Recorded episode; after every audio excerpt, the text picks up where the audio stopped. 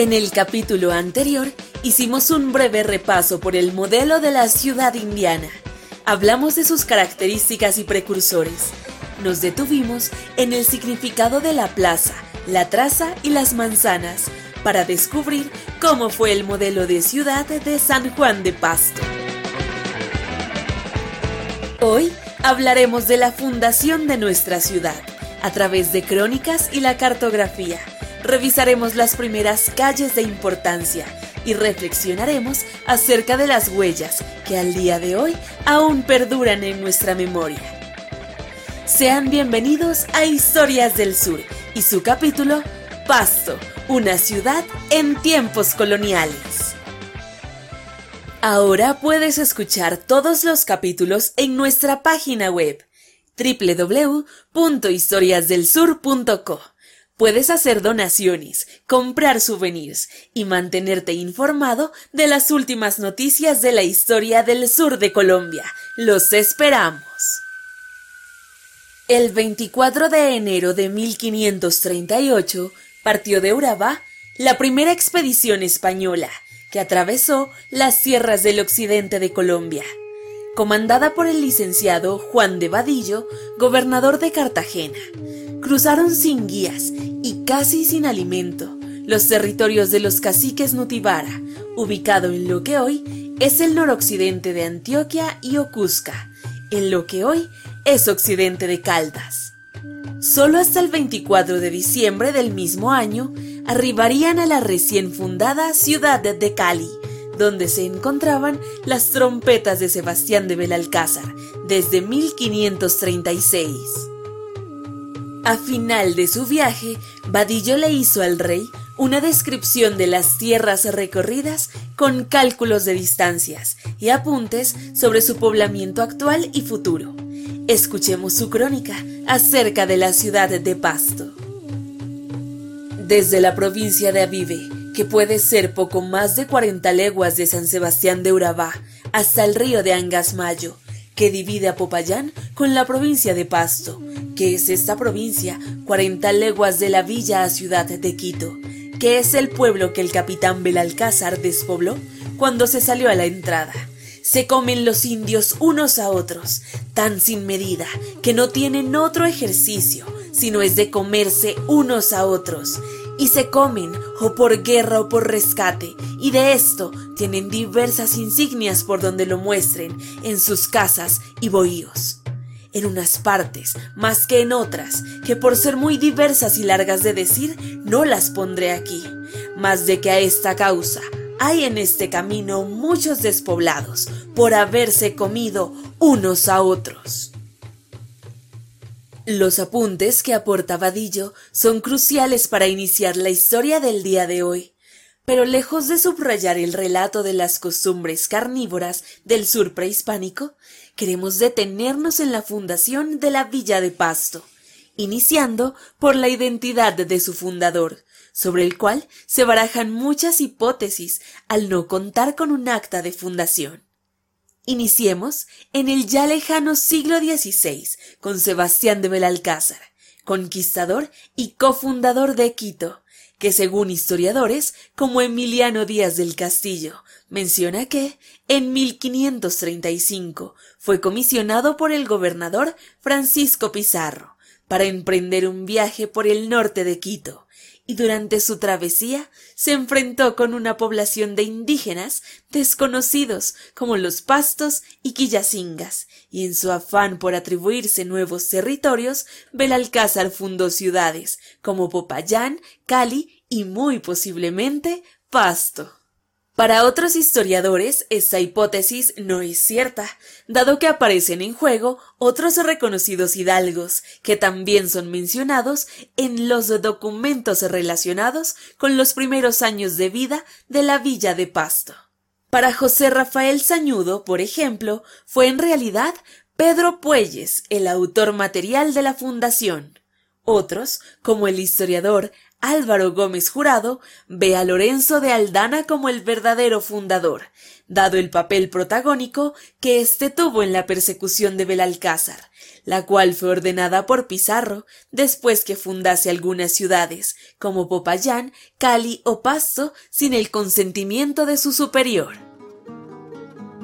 Con respecto al lugar de fundación, todo hace pensar que la villa fue fundada, no una única vez, sino que fue refundada varias veces y en distintos lugares. Recordemos que el traslado o cambio de nombre de ciudades era un hecho común en aquella época, ya fuera por disputas entre los conquistadores, intereses personales o debido a la inadecuada elección del territorio. Como dato curioso, ahora sabemos que Pasto fue fundada dos veces. La primera en el sitio que hoy conocemos como Yacuanquer, y una segunda fundación que corresponde a la ciudad que hoy ocupa el Valle de Atriz. El trazado urbano de San Juan de Pasto, en el momento de su fundación, correspondió con los esquemas de las ciudades nuevas, fundadas en el periodo de la conquista. El modelo hispano, aplicado en América, tenía su centro en la plaza, las manzanas delimitadas por calles rectas eran terrenos destinados para el reparto de solares a los habitantes, cuya jerarquía se determinaba según la proximidad o lejanía de la plaza, según comenta Julián Bastida Surresti. La extensión mínima de la villa en su nacimiento se puede aproximar al área que ocupan los 32 españoles que se instalan Debe tener unas ocho manzanas y una plaza central que sirve de mercado. Adicional, a ello se delimitan los ejidos, espacio de uso comunitario, donde pasaban los animales. Con las primeras casas construidas se edificó también la iglesia matriz, un pequeño y modesto templo en tapia y techo de paja, cuyo primer párroco fue Diego Gómez de Tapia.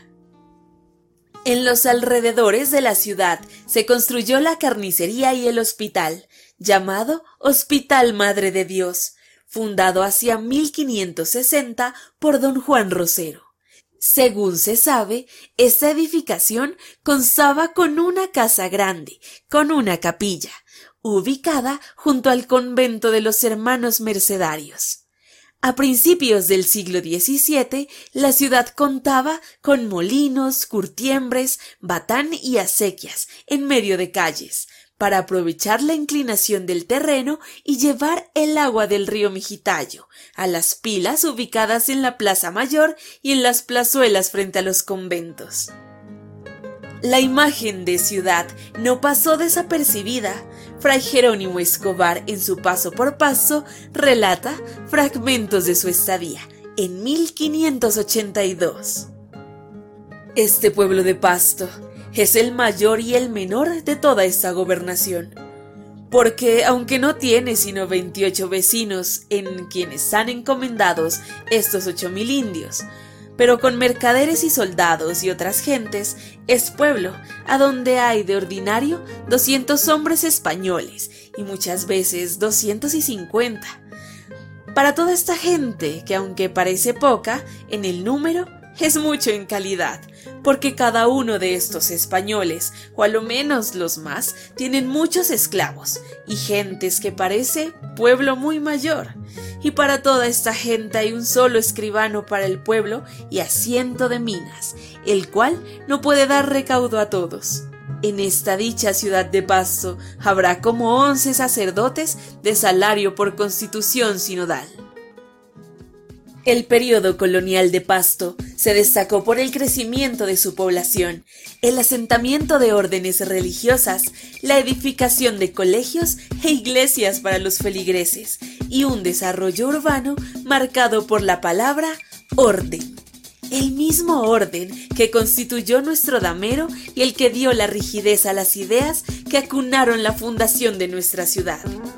La línea recta formó todas las calles y siguió así por buena parte de nuestra historia. Incluso, dicha rigidez marcaría nuestro pensamiento hasta muy entrada la República. En el próximo capítulo, acompáñanos a descubrir otro modelo de ciudad. Aparece en escena el cambio de lenguaje arquitectónico, la expropiación de propiedades y la compra de bienes inmuebles. Veremos cómo todos esos factores se traducirán en transformaciones de la ciudad de Paz. Acompáñanos a descubrirlo en el próximo episodio. Gracias por acompañarnos. Ayúdanos compartiendo nuestros episodios, dándole like a nuestros capítulos en Spotify y siguiéndonos en nuestras redes sociales. En la investigación y guion te acompañó María Rosa Jojoa y Andrés Vallejo. La corrección de estilo estuvo a cargo de Katia Ariza. La producción de sonido estuvo a cargo de María Rosa Jojoa. Soy Angie Narváez y me escuchas en Historias del Sur. Hasta la próxima.